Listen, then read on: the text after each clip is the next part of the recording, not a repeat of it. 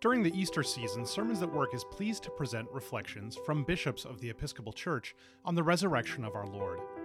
Check back each week for a brief exploration of how Jesus Christ's rising from the grave changes everything. This reflection is for Easter 4. That's week 3 of our reflections on the resurrection.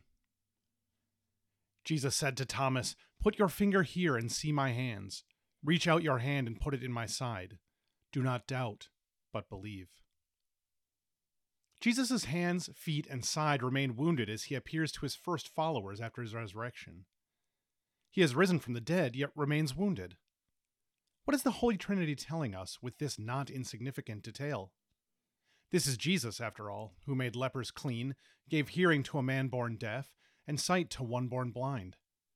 Jesus fed the multitudes, walked on water, calmed the storm, and raised the dead. Jesus healed the centurion's servant without even stepping foot in his yard.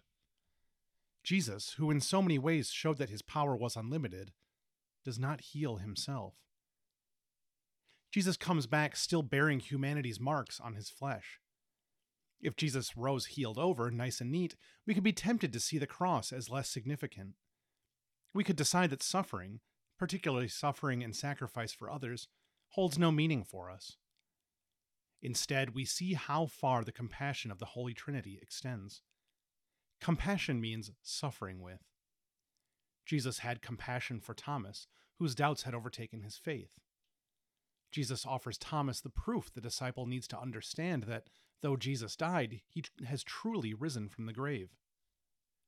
For me, the most astounding part of these wounds is that it reveals Jesus as vulnerable. The literal meaning of vulnerable is able to be wounded.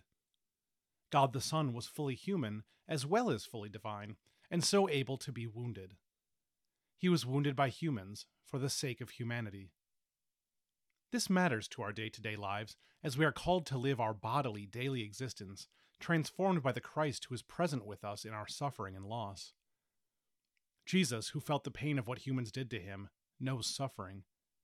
Jesus, who experienced abandonment on the cross, knows that pain, and yet will never abandon you.